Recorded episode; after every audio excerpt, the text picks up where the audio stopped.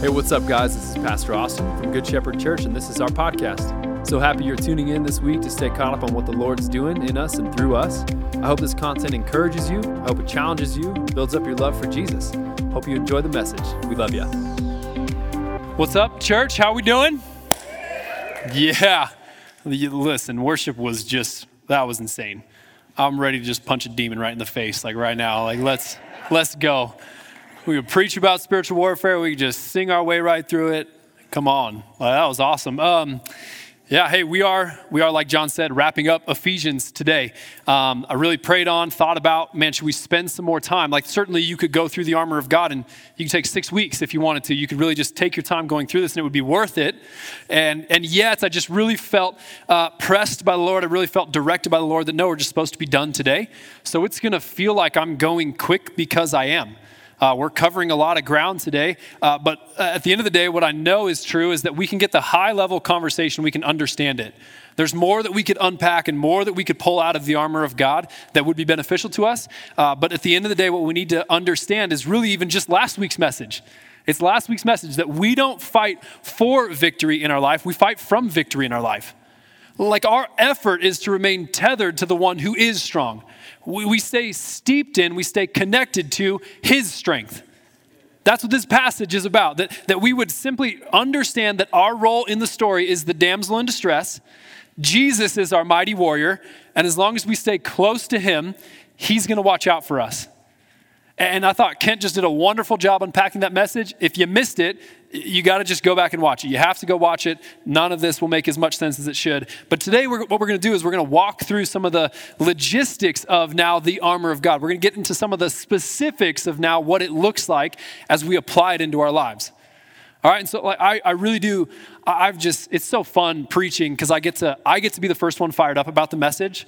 You know what I mean? Like I just get to let the Lord work on me all week as I learn stuff. And, and I really do feel like we're going to walk out of here ready to charge hell with a water pistol at the end of this message. Just like, come on, Satan, let's go. Like, let's roll up on somebody that's walking in the armor of God, walking in their calling. Y'all good this morning? Y'all ready? Let's go. Let's uh, open on up to Ephesians chapter 6. I'm going to read the whole thing first, and then we'll kind of I'll give you my outline a little bit. I'm going to back up and read starting in chapter, I'm sorry, chapter 6, verse 10, where Ken, Kent started last week. Paul says, Finally be strong in the Lord and in the strength of his might. Put on the whole armor of God that you may be able to take to stand against the schemes of the devil. For we do not wrestle against flesh and blood but against the rulers, against the authorities, against the cosmic powers over this present darkness, against the spiritual forces of evil in the heavenly places. Therefore, take up the whole armor of God, that you may be able to withstand in the evil day, and having done all, to stand firm. Stand, therefore, having fastened on the belt of truth, having put on the breastplate of righteousness, and as shoes for your feet, put on the readiness given by the gospel of peace. In all circumstances, take up the shield of faith, with which you can extinguish all, all, not some, not a few, not most, all the flaming darts of the evil one. And take the helmet of salvation and the sword of the Spirit, which is the word of God, praying at all times in the Spirit with all prayer and supplication to that end, keep alert with all perseverance, making supplication for all the saints, and also for me, that my words may be that words may be given to me in opening my mouth boldly to proclaim the mystery of the gospel, for which I am an ambassador in chains, that I may declare it boldly as I ought to speak. So that you may also, so that you also may know how I am and what I'm doing. Tychicus, the beloved brother and faithful minister in the Lord, will tell you everything. I've sent him to you for this very purpose, that you may know how we are and that he may encourage your hearts. Peace be to you, brothers, and love with faith from God the Father and the Lord Jesus Christ. Grace be with all who love our Lord Jesus Christ with love incorruptible. Jesus, I pray this is all you today. God, I pray it's all your Holy Spirit that is filling us up, that is empowering us, that is sustaining us, that is, that is charging us ready for the battle that you have us in, Lord. I pray with such kind of a weird topic and one that's been taken to be so weird throughout our lives, and we maybe heard the teaching, we have the crazy aunt. I just ask that you would, uh, the crazy charismatic aunt is what I meant there, Lord. Um, just ask that you'd help make this not weird, that we would see this is what's in the Bible today. This is the truth of Scripture today. And so I pray that we would be ready to stand, ready to fight. In Jesus' name, everybody said, Amen. Amen. So I do think it's a little bit of a weird topic. We've made it weird over the years, right? You maybe have that crazy charismatic aunt in your family who like just is like rolling up with anointing oil, rolling up like ready to just cast out a demon. Like we have these people. We've seen these movies, right? Like you've seen The Exorcist. And so when I say spiritual battle, you get framed up in a certain way that you already think you know what it is. And what I hope to do today, um, Sun Tzu has a, has a quote from The Art of War. So, like every good sermon, you know, we're going to quote The Art of War when we start. Um, he says, If you know yourself and if you know your enemy, you need not fear the result of a hundred battles.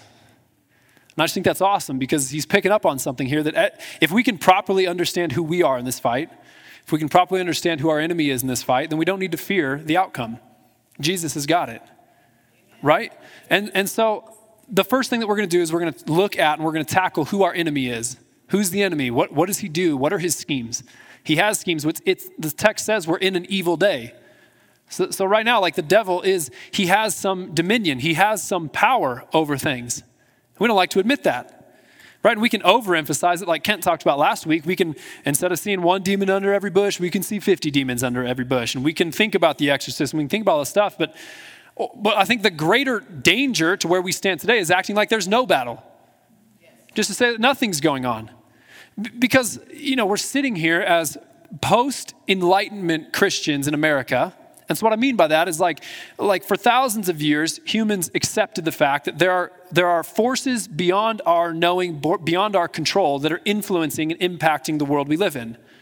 And then you have the Enlightenment, and that particularly is a period of time where all of a sudden now kind of this science and the study of all things that are measurable all things that can be seen and touched and felt. Now, if we can just get a grip on them better, right? This is since the Enlightenment, we study things, and I'm not knocking science, okay? I think science is awesome. I just think that we're so convinced that if we can just learn more about a certain topic, if we can just study and, and discover different things, if we can be more woke to the different things that are going on in the world, then we can solve all the problems. That will solve all the problems. And, and yet, we sit here a few hundred years past the Enlightenment, in, in like Western America, where we just have a solution for everything, there's a pill for that. There's a, there's a solution that like you can just buy this monthly plan and you'll be good. And, and, and yet we've made so many scientific discoveries, so many breakthroughs in the realm of like psychology. We know more about the human brain than ever before. We understand more about markets and economies and, and just the way that family dynamics should work. We, we've learned so much. And yet, I think you can make the argument that we're more depressed than ever before we're more stimulated, more medicated than maybe ever before. We're more anxious than maybe ever before. It's because the battle's spiritual. We're in a spiritual battle. It's not just, there are certainly physical obstacles, there are certainly physical barriers that we are confronted with that we have to deal with, but there's also spiritual ones. And, so right away, I noticed that, like, the enemy, who he's not, the enemy is not flesh and blood. Turn to your spouse right now, just say, You are not my enemy. Come on, somebody. You are not my enemy. Turn to whoever you came with today. Say, You are not my enemy. Your boss is not your enemy. Your friend that keeps ditching you, that keeps ghosting you, they're not your enemy. Uh, like we, we're not battling against flesh and blood. We're battling against a, like a, a real evil enemy. And he's out, like, I think we get so confused with the devil. We think that if like his goal is to get us to show up at a satanic like worship cult ceremony sometime in our life. We think that's what the devil's after. And I love John Larson, one of our elders, one of our youth leaders, said this in a sermon one time to the youth group. He said, The devil's not trying to get you to worship him. Like maybe that, like, like he'd think that was great if you worship him, but ultimately, what the devil's trying to do, he's just trying to get you to worship anything other than Jesus. That's his goal. And the place he's going to start is with you, because that's the easiest sell for him. Is to worship yourself because you think you're awesome right? You are awesome. You just, you know what I mean? That's what the devil's trying to get at. He's trying to get you to worship yourself. And we think he's like this, we think he's like this greasy, pig looking, pointy ear, pitchfork carrying dude, right? And, and really, here's what, here's what Jesus says of him in John 8. John 8 says that now he was a murderer. He, he's speaking to Pharisees about the devil. He was a murderer from the beginning, and he does not stand in the truth, because there is no truth in him. He cannot tell, he cannot tell an honest answer. He will always be lying. And so, even as he uses truth, when you see Jesus being tempted in the wilderness, he's using truth. It's his greatest weapon is to use the word of God, but he twists it just a little. He perverts it just a little. He takes the meaning just and just distorts it a bit. And when you start to sprinkle in anything that's not truth into the truth, you get a lie. There's no half truths. There's only lying. He is he is not telling the truth. When he lies, he speaks out of his own character. For he is a liar and the father of lies. I have that word speaks in bold because uh, the, the devil is going to be referred to as many things throughout Scripture. He's going to be called a, the slanderer. He's going to be called the accuser. He's going to be called a liar, the deceiver. All of those things take words. All those things take words. And so the devil is playing his battle, he's playing his game in the area, in the realm of words. And so you have a thought, like, oh my gosh, you ever had one of those, right? Don't leave me alone up here. Like, you have one of those thoughts, and you're like, where did that come from? Yes. It probably didn't come from you. Maybe it did. But the devil's speaking to you, he's whispering in your ear. He's trying to deceive, he's trying to destroy. His chief aim is to destroy your relationship with Jesus. And, and that's why, like, getting up to go to church on Sunday morning is hard, right? You're like ready to go to church any other day of the week, and then you wake up Sunday morning and your kid's throwing a fit. You got shoes that are lost. You got, like, you're fighting with your spouse on the way here. Like, and that's there's this attack that's going because he's trying to get your relationship with God off. So he'll attack you, he'll attack your church, he'll attack your relationships that matter most in your life. Your friendships, your spouse that's trying to create a relationship that's beautiful, honoring, and glorifying to Jesus. That's the one that he's going to be after. I think we get so uh, just off, and maybe some of this comes from teaching. It's certainly out there in some churches that if you if you really had faith, you wouldn't be facing trials. Uh, that's out there, right? Like if you just had more faith, then you wouldn't be you wouldn't be facing that. And and uh, that's poor theology. I think. I mean, I think you ask any of the New Testament authors if that's true. You got guys that are imprisoned. You got guys that are beaten. You got guys that are crucified upside down. Like trials happened, right? We love to say trials are, you know, masks on our face these days, and I don't know, there's Christians that went to jail for stuff and they got beaten for stuff. It's just a good reminder to be reminded what persecution really looks like. Amen? Amen. Amen. So anyways, Austin, you talking about masks. What's wrong, bro? nothing's wrong, okay? I'm just, we're just going there a little bit. Um, so you got, you got this, this like thought in your head that because I'm facing a trial, um, like I don't have enough faith. Well, like I can only reduce it down to sports analogies sometimes, and I apologize for that. Like I know some of you are a lot more like nuanced and, and creative than me, and just my like basketball analogy that I always come back to. But um, that's just me. This is my life. This is who I am. Okay, so this is what you got. Uh, in basketball, like I don't know if when I was in high school they must have had like scouting on me or whatever, because if I ever caught the ball on the three point line, uh, nobody would guard me. You know what I'm saying? Like I'd get the ball, I'd be on the three point line. It's like the whole team had the full direct order from the coach. Like, don't even like we want him to shoot the ball. Like, please, like just leave him alone. Like, please give him enough space so that he will shoot, because then we'll get the rebound, the ball be going the other way. I think that plays on your faith. Are you a threat? If, are you so comfortable? Are you doing things that are so easy? Are you just operating in your strength all the time that, that, you're, that you're not really a threat to the enemy? I think when we, you know, when you're following God's plan, when you're facing opposition, that's when the devil's going to come against you. That's when he's going to start accusing things. That's when he's going to start slandering you. That's when he's going to start being like that little voice chipping in your head. That's when he's going to bring this friend against you all of a sudden when you're following God's plan. I've talked to so many high schoolers um, when it's like we come back from desperation conference. They're like, why, why am I under attack all of a sudden? I'm like, think about what you just, the decisions you made at desperation. We were just at camp. We were just at conference. You were all in. You were fired up. You had all this passion, right? And then you come home and it wanes and you get apathetic or you get under attack. And it's because God's speaking to you. He's trying to use you to do something. And that's when the enemy's going to try and speak up against you. So, yes, we face opposition. Yes, we face persecution. That's when the devil is going to come against us. Um, Luke 22. We don't have time to read the whole story this morning, but I think it's a really fascinating look at uh, how Jesus is going to be interacting with the devil here. As the, the, the context of Luke 22 here is where um, the, Jesus is warning Peter that he's about to deny him three times. You know, we, we love to pick on Peter because Peter gets the warning. And if you know the story, he still denies him, right? He fails miserably. But, but as Jesus is warning him, he says, Peter, the devil has asked to sift you. He's asked to shake you. He's asked to just like get you up, to, to just really, to sh- mix you up to see what's really in there. And then I, I don't, I don't think the sifting so much. I just wonder, I'm sure the sifting is the temptation as, as Peter's right there with his friend, as, as the one he knows is the Messiah, the one who's been following for the last few years, and he's denying him in front of everybody three different times. Like that was absolutely sifting. That was absolutely temptation that Peter fell to. But can you imagine, though, the sifting that happened after the crucifixion for Peter? We've all made mistakes, right? And I know that we're all convinced none of us have made a mistake that big. You know, for Peter, like he denied Christ right in front of him. You know, come on, bro, it's Peter. And you've all had those voices get in your head. Every Sunday at about two o'clock, I'm going to be laying on my bed trying to take a nap, and I'm going to have just a little voice in my head going, "Oh, that message wasn't that great." You forgot. You forgot the whole point. That was the only point that mattered. Like, what are you? Are you kidding? There's no transformation that came from that message today. So, like, I can only imagine what Peter went through in that moment after the crucifixion, where the devil just came at him and picked him apart, tried to slander him, tried to uh, condemn him, tried to heap guilt and shame on his life. And that's what I think is so beautiful about then Jesus, after his triumphant resurrection, his victory over death, he comes back to Peter and three separate times offers him the redeeming chance to say, Peter, do you love me? Right?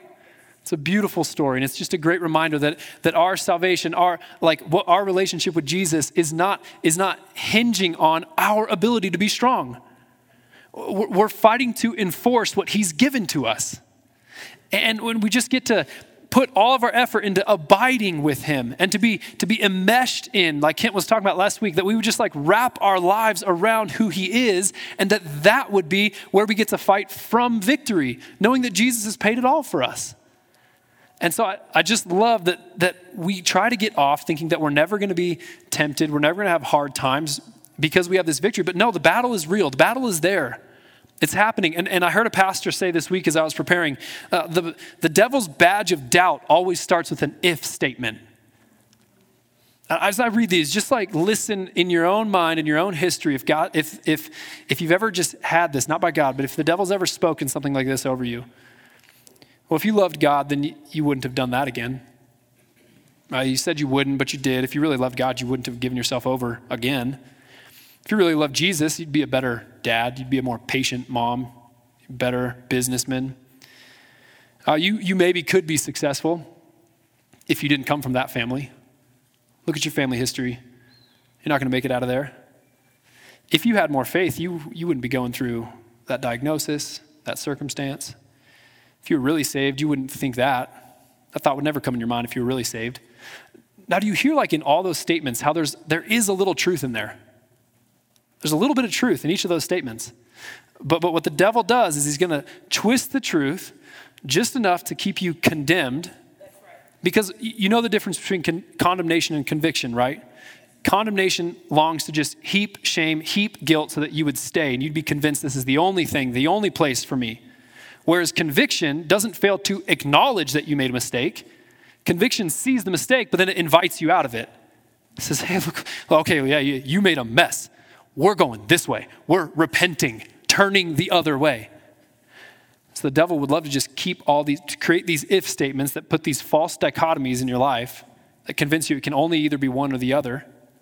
Which instead, what, what, what we're going to learn in the Bible is that we're, we're actually transformed one degree to another, looking more and more like Christ all the time. I'm not perfect. I'm not perfect when I get saved. Yes, I'm going to make mistakes, but my goodness, like I'm not, I'm not going to be perfect. I'm just going to try and look more and more like Jesus as I go we, you have to be, before we jump into the armor, you just have to acknowledge that, that even though we like to approach things in such a linear, mechanistic way in the Western world, we like to see problems and we think if we just change different inputs here and there, if we just change different things, like, oh, if you want to go to a good school, well, then you just gotta, you just gotta show up to class. You gotta get good grades. You gotta have good friends. Then you'll get the good school entry. Then you'll get the good job and you'll have the good life.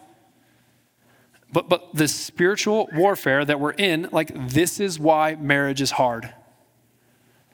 This is why. This is why friendships are hard. This is why, this is why we get apathetic. This is why we lack passion.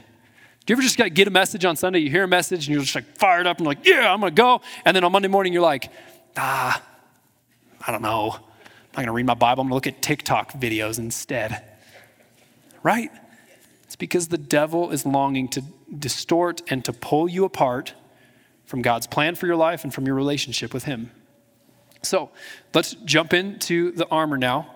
Um, Oh, before we do, I have one point that I was skipping over. Um, this is why lying and gossip are such a big deal.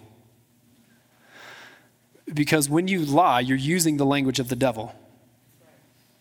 When you gossip, when you slander one of you, somebody, another image bearer of God, when you start to talk poorly about them, when you start to use words to bring them down, you're, you're partnering with the devil to do what he's trying to do in their life. We can't gossip. We cannot lie. We have to partner with what Jesus is doing which is to speak and to bring life into people. So, uh, going into the armor, we're going to start with the belt of truth. And, and as you as I read these, if you're not really familiar with it, I know most of you are because you've been in church a long time. But as we as we look at the armor of God, it's kind of like, wait, why is he describing some like Roman warrior, like you know the gladiator kind of guy? And it's because he is. Like he's in a prison as he writes this, and he's in prison, bound by probably sitting right next to him a Roman guard. And so, yes, he's looking at the Roman guard, but I would also argue that Paul, being a studied Jewish boy, is having some of these verses out of Isaiah in his mind as well. So, Isaiah 50, I think it's 59, is that right? Don, do we have it? Isaiah 59 says, He put on righteousness as a breastplate. He, Jesus, the coming Messiah, and a helmet of salvation on his head. He put on a garment of vengeance for clothing and wrapped himself in zeal as a cloak.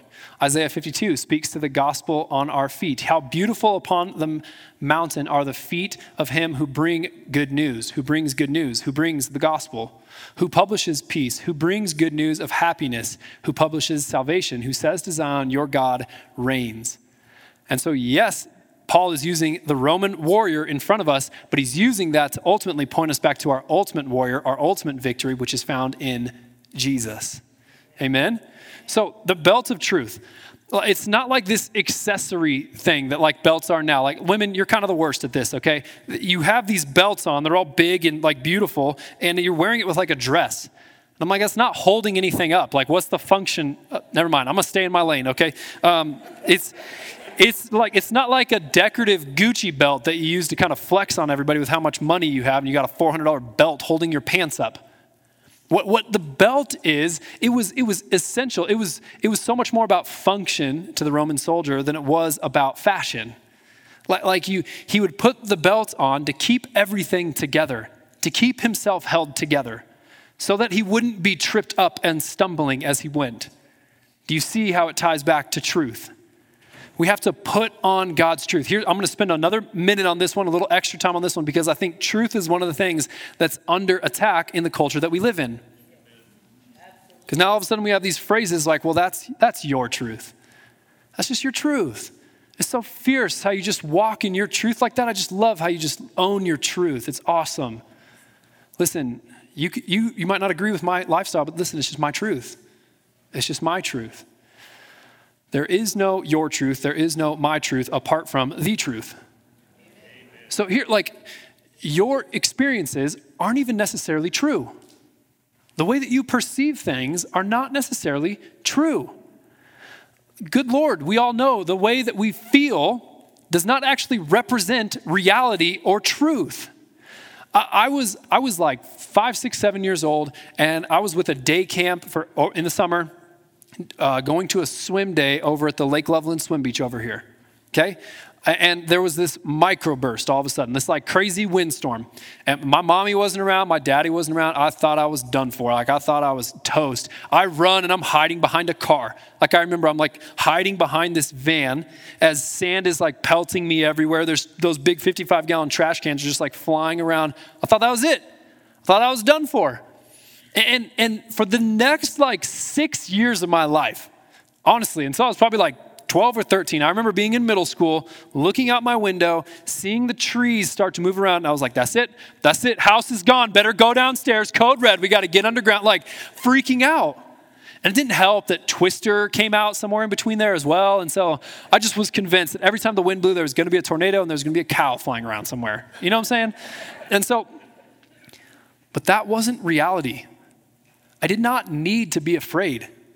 It was an experience that in my head, my emotions, my perception of what happened got conflated, got exaggerated in my mind, and it was detached from what was real. And, and so, like, you can just remember this maybe in your own life where you're just so convinced if that girl didn't like you back in middle school, you weren't going to make it. And you did. You did. You were maybe convinced that if I don't get this job, if God doesn't come through with this interview, I'm done, and you bomb it. And you still paid rent.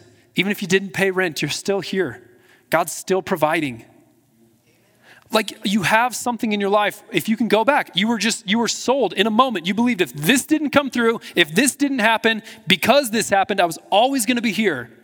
And yet just look back, like we saying, do it again. Look back at the faithfulness of God to see that that wasn't true. It wasn't true. Truth is not an experience. Truth is not a feeling. Truth is a person. His name is Jesus. He is the way, the truth, and the life. Nobody gets to heaven apart from him. Like, listen to some of these verses. John 8, you will know the truth, and the truth will set you free. Psalm 19, the sum of your word is truth, and your righteous rules will endure forever. These righteous rules are enduring forever. This book is not antiquated, this book is not dated, it is not irrelevant to your life today. God's righteous rules will endure forever. Ephesians 4, speaking the truth in love, that's how we'll grow up in every way. John 1, and the Word became flesh and dwelt among us, and we have seen his glory, glory as of the only Son from the Father, full of grace and truth. You can choose to adorn yourself with your own belt made of your own truth, and it's gonna fail you.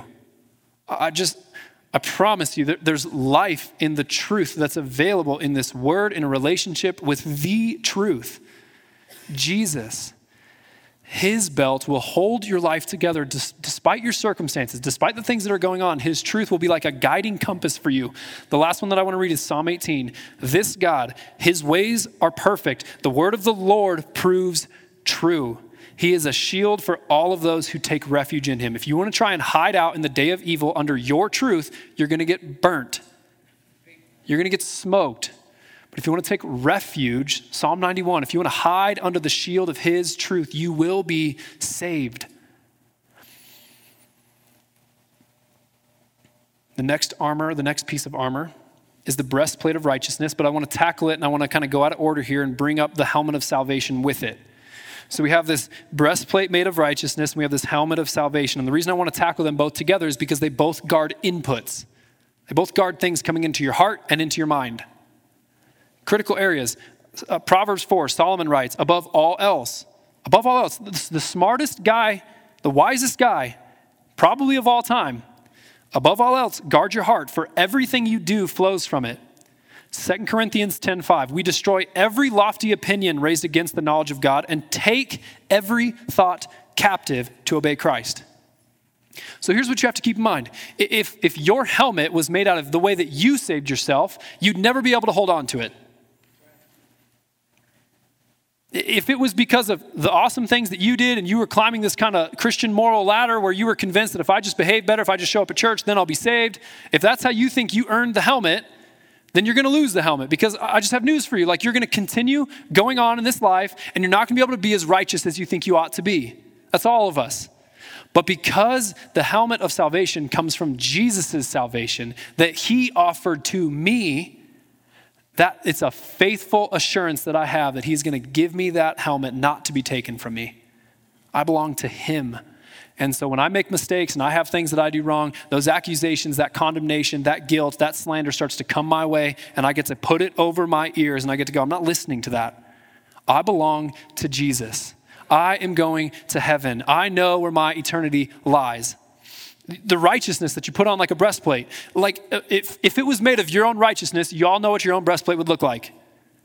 Be holes all up in that thing. You'd have scars from where people got you. But that's not the righteousness that you've been given. You've put your faith, you've put your trust in Jesus, you have been saved, you have the helmet, but you also get the perfect, blemish free life that he lived. He never sinned, he never thought about sinning, he never did anything wrong. And that righteousness is now credited to your bank account and it's strapped to your chest.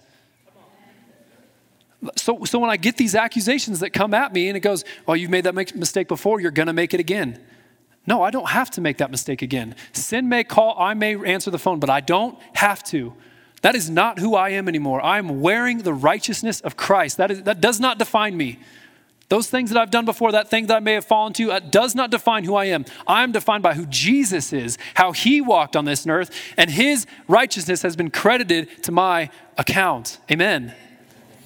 It's the breastplate, you have the helmet. Both are guarding things that are coming in so that those accusations, they can't stick to me. Third one is putting on the readiness I'm sorry, the fourth one, putting on the readiness of the gospel of peace. It's kind of a weird one, right? Shod your feet with the gospel of peace. That's how some translations say, which I just think is dope.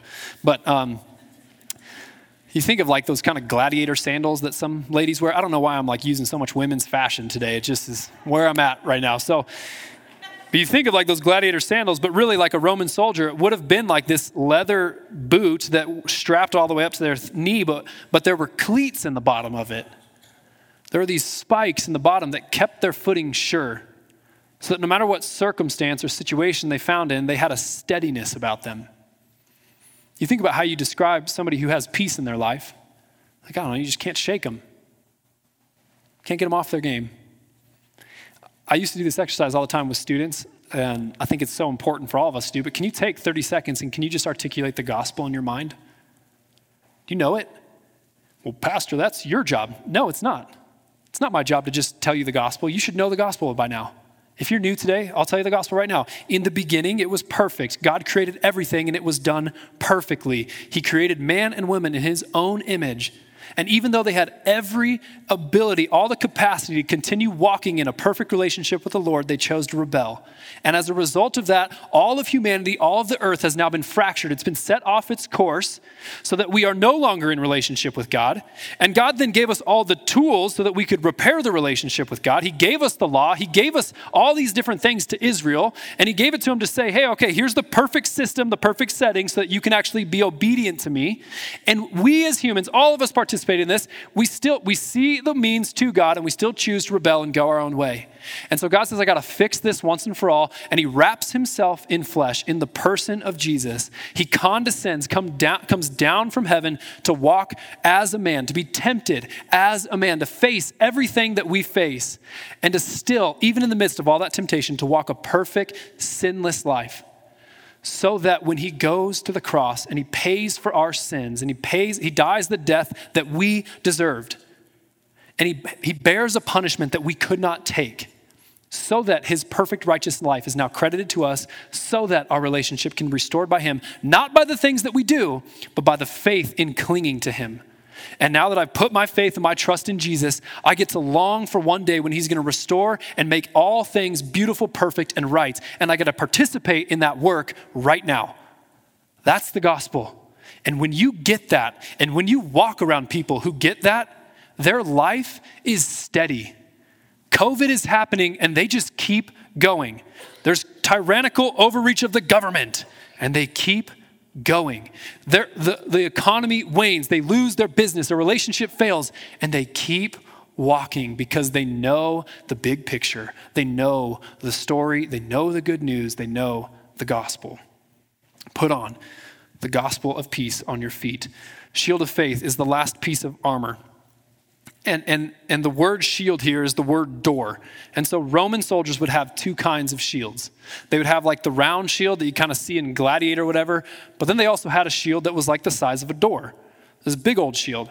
And Roman custom and tradition would tell us that each of those shields were measured according to each man. So that it was the exact height and the exact width that it needed to be to keep them safe, to keep them uh, from the enemy's attack. And I think that's beautiful when you understand and read that next to Romans 12, 3. For by the grace given to me, I say to everyone among you not to think of himself more highly than he ought to think, but to think with sober judgment, each according to the measure of faith that God has assigned. You have been given a measure of faith. God has good works that He's prepared for you for your life ahead of time. And He gave you the faith. He entrusted with you the exact measurement of that faith that it would take to accomplish and to walk in all the things that He's called you to. So the saying, you know, God will never give you more than you can handle, just like, yeah, right. Like my whole life is more than I can handle trying to be a good husband, trying to be a good dad, trying to be a good pastor to all of you people, trying to like lead this team well. You know what I'm saying? Like, like this is more than I could ever do. In my own strength, I don't even think I could really do one of those well. God will never give you more than He can handle through you. That's true. Praise God. But He's given each of us a specific allotment of faith so that if you have a dream in your heart, if you have a vision, you feel like you have this specific mission, this, this calling that God has put on your life, you will know that's true because you will have the faith that it takes to get there. You will have the faith that it takes to arrive you to that destination. And, and, and this is just amazing because what we tend to do is we tend to look at our amount of faith allotted to me and my calling and my purpose, and we tend to compare it to everybody else's. But I'm never going to do some of the things that you're going to do. And you're never going to do some of the things that I do. And yet, together, we're all called to work in and to be a part of this beautiful body that's equipped and gifted differently to do different things to advance the kingdom of God for the glory of our Savior. But if we get so petty with comparing shields to people, I wasn't meant to stand behind your shield. You weren't built to stand behind mine. We have to know and, and, and, be, and be confident in what God has called us to do. Not coveting other people's faith, other people's calling, other people's purpose, other people's gifting. And as we operate and we walk in our calling, you will be given the faith that you need to extinguish all the fiery darts from the enemy. So, again, you're going to know if you're facing opposition that you're probably marching in the direction you're supposed to be marching in. But God has given you faith to persevere. God has given you faith to continue. And that faith is going to knock out all of the things that the enemy is trying to scheme against you. You notice that nothing from the armor is guarding our backside. It's all on the front, and that's because we're called to push forward. We're called to stand. We're called to fight take your stand and get involved in the fight. Just like John said, I love that. As you were hosting up here just a minute ago, he's talking about how um, you only you only dress if you're getting in the game. You only dress if you're getting in the game. So put on the armor of God, and now we're going to talk about taking up the weapons. I think there's two here. The sword of the Spirit is mentioned explicitly, but I think implicitly, prayer is the second weapon. So the first one, the sword of the Spirit, which is the word of God. Now, that word, word, is used with two different Greek words throughout the Bible, throughout the New Testament especially. That, that you have the word uh, logos and you have the word rhema. So each of those are they're different. They're different. And, and logos is, is uh, it's, it's scripture, it's what's been written, it's, it's the bigger idea, it's the word where we get the word logic from is logos, logic, and it's the, it's the picture of something that helps us cast up the proper idea or proper reality of something. And so, what's cool about that is in John 1, when John, the, in the beginning was the Word, and the Word was with God, and the Word was God. That word for word is logos. And so, Jesus is the manifestation of the Word of God. He's the picture of God the Father in human flesh so that we can understand who God is. It's cool, right? All right, maybe I'm the only one who thinks that's cool. That's, that's cool. Rhema is the spoken word of God, it's an utterance spoken by a living being. The word here for sword of the Spirit, which is the word of God, is Rhema. Is Rhema. It's something God speaks to you in a moment. It's not necessarily just the overarching logos. It's not the overarching word of God. And you know this, right? You know that when you get in a situation or, you like you're walking through a tragedy, we do this as Christians. We slap these like little bumper sticker Christian phrases on everything so that someone just like had a loved one pass away and you're like, "Listen, God's in control." Thanks. Like I'm kind of I'm kind of grieving here. You know, I'm sad. I just need you to kind of carry this with me for a moment. But yeah, God's in control. Awesome. Thank you. Right? You've been there before? You, you, you lose your job, and, and someone's just like, you know what? God knows. God knows. Like, I know God knows. Like, I don't know, though, how I'm going to pay rent at the end of the month. They're like, please, like, somebody help me out here. But we, and I'm not saying that all those phrases are, are not helpful. Like, certainly, all scripture is God breathed, all scripture is profitable, all scripture is good for us, but some is better in a moment than others. And so, this is why it's, it's a rhema word, because you need something that God has spoken to you, that He's highlighted for you, so that you can take your sword in the day of evil and fight against what the devil's coming at you with. I, I, uh, I, I've felt like just God's put Joshua on my heart. I don't know if for the fall or just for the last week or whatever, but I've just been, been like reading in the book of Joshua. And over and over, God says to Joshua, be strong and courageous. Be strong, be strong, be strong, take courage, take courage. You know, all these different phrases. And I'm just like, okay, maybe that's something, I feel like God's speaking something to me so that I would tuck it in my heart so I'd be ready for it whenever it comes up that I need it. I, I just like, the more that I can't necessarily prove this neatly with a text, but I absolutely believe the more you are familiar with and in the Logos, the Word of God, the actual book, the better you will understand and know when God's trying to speak a Rhema word to you. God has spent time in this book. My sheep know my voice, right? He's the good shepherd. We're the sheep. We got to know our Father's voice. We got to know what He's speaking to us. Uh, this is so helpful for me because our small group's been going through this book uh, called Four Keys to Hearing God's Voice, and it's by a guy, something Berkler. Um, and I, I don't necessarily like. There's some weirder stuff in the book. There was some stuff that I kind of like had to wrestle with a little bit, but there was some absolutely uh, good stuff in this book for all of our group to go through. And uh, one of the things that was like super helpful for me i see some of my buddies smiling right now but i like the the thought that like christian meditation and the way the world sees meditation are completely different. And i just got to share this with you because i think it'll help somebody but i like i i always thought of like quiet time as this like all right i'm gonna do everything i can to just get like a black screen in my head like in my mind's eye you know? Like nothing on that screen. And then like a thought would pop into my head and be like no close that tab, like throw it out, like, no, don't do no, no, I'm trying to be quiet. I'm trying to be still before the Lord, you know, and like that was kind of how I would approach quiet time. But the way that, like, that's the way the world sees quiet time, or the way the world sees meditation, the way the Christian should see meditation is not to be empty of mind, but to be full of a revelation to have a quiet mind, have a still mind, so that a revelation could be spoken and given to me.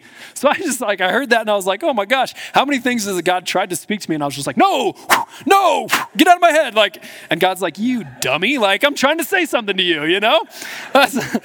And I just, I think, I hope that helps you that, like, man, yes, get still before the Lord so that you can receive something that He's trying to show you. Your weapon, the weapon is your hand, is God speaking a word to you. It's giving you a picture, giving you a battle cry in a moment, a faith phrase that you would latch onto. Let the Logos become a rhema. Let it be so familiar with this book that God could show you something. You're like, I know what that verse says. Tuck it into your heart. The last thing that we'll close with take up your sword fight truth fight lies with truth i love that too that like man that is the truth that is our weapon against the enemy's schemes but the final one's prayer.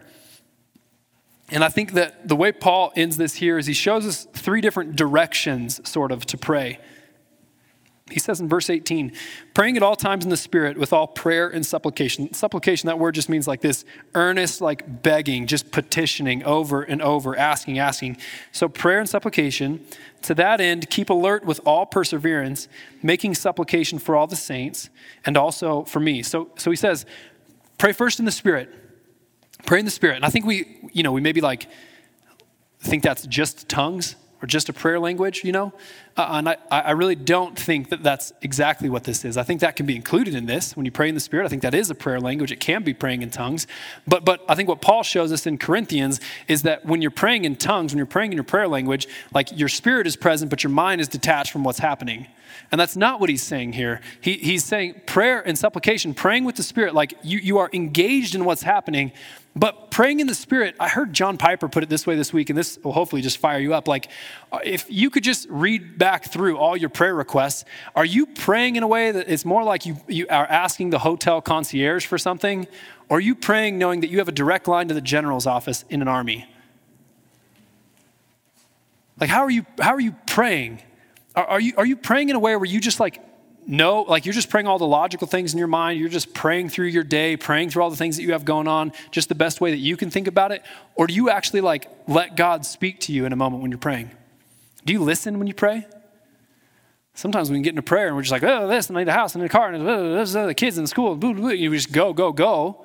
And God's probably like, oh, oh, okay, amen, bye, yeah, see you later. You know, like He wants to speak something to you. You're praying in a way that's dependent on the Holy Spirit. You're saying, God, show me what to pray for. Open the eyes of my heart, like Ephesians 1 talks about.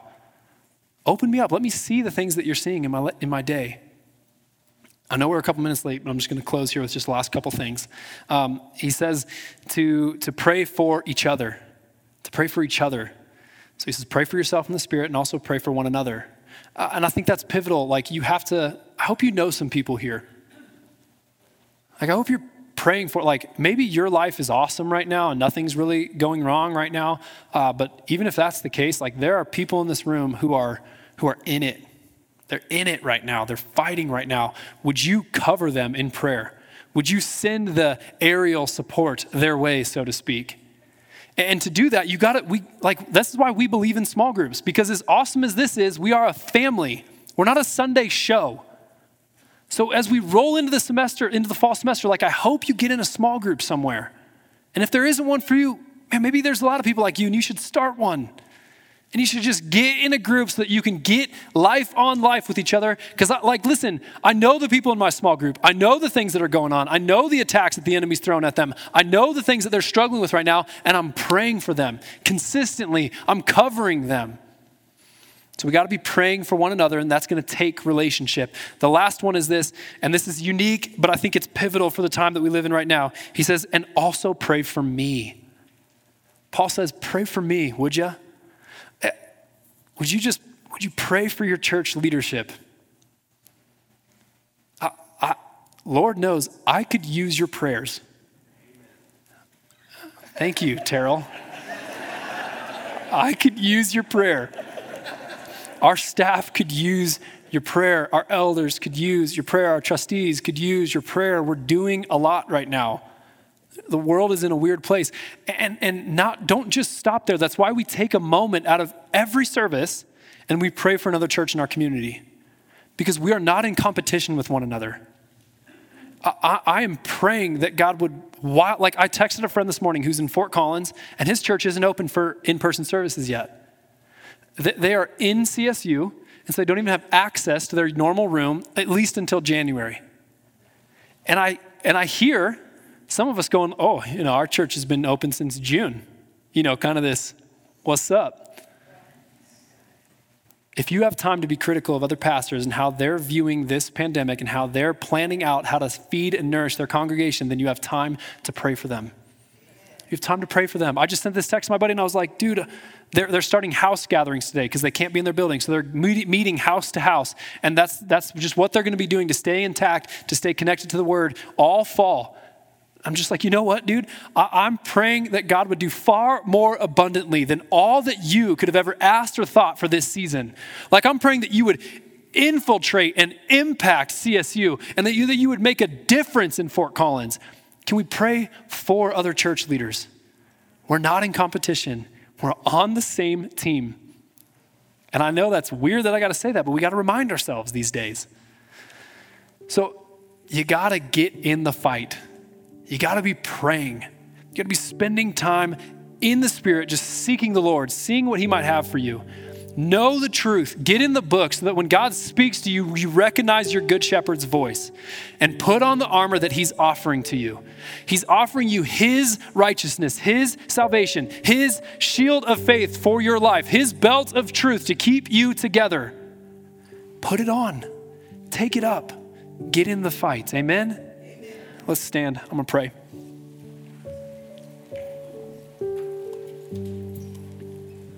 Jesus, you're awesome. And you are the ultimate warrior. Lord, we, uh, we, we just ask that even if we walked into here limping today, even if we felt like we barely made it, God, would you have delivered something that ministered to our spirits, that picked us up? But would you also now show us that you're equipping us? It's so much more than just survival out there, God. We are, we are out to fight darkness with the kingdom of light. And so I pray that you would infuse that into our souls today, that we would just receive that we were made to be more than conquerors through Christ. We don't have to tolerate little things. Help us to remember that this fight is not against flesh and blood. Help us to remember in that in the tense moment with our spouse, in the tense moment with our boss, in the tense moment with the coworker, God, that, that there is a real enemy that's speaking into that circumstance. He's not creating the circumstance, but he's speaking into it. And help us fight his lies with your truth. Jesus, we need you. We love you. It's in your name we pray. Amen. Amen, church. I love you guys. We'll see you next week.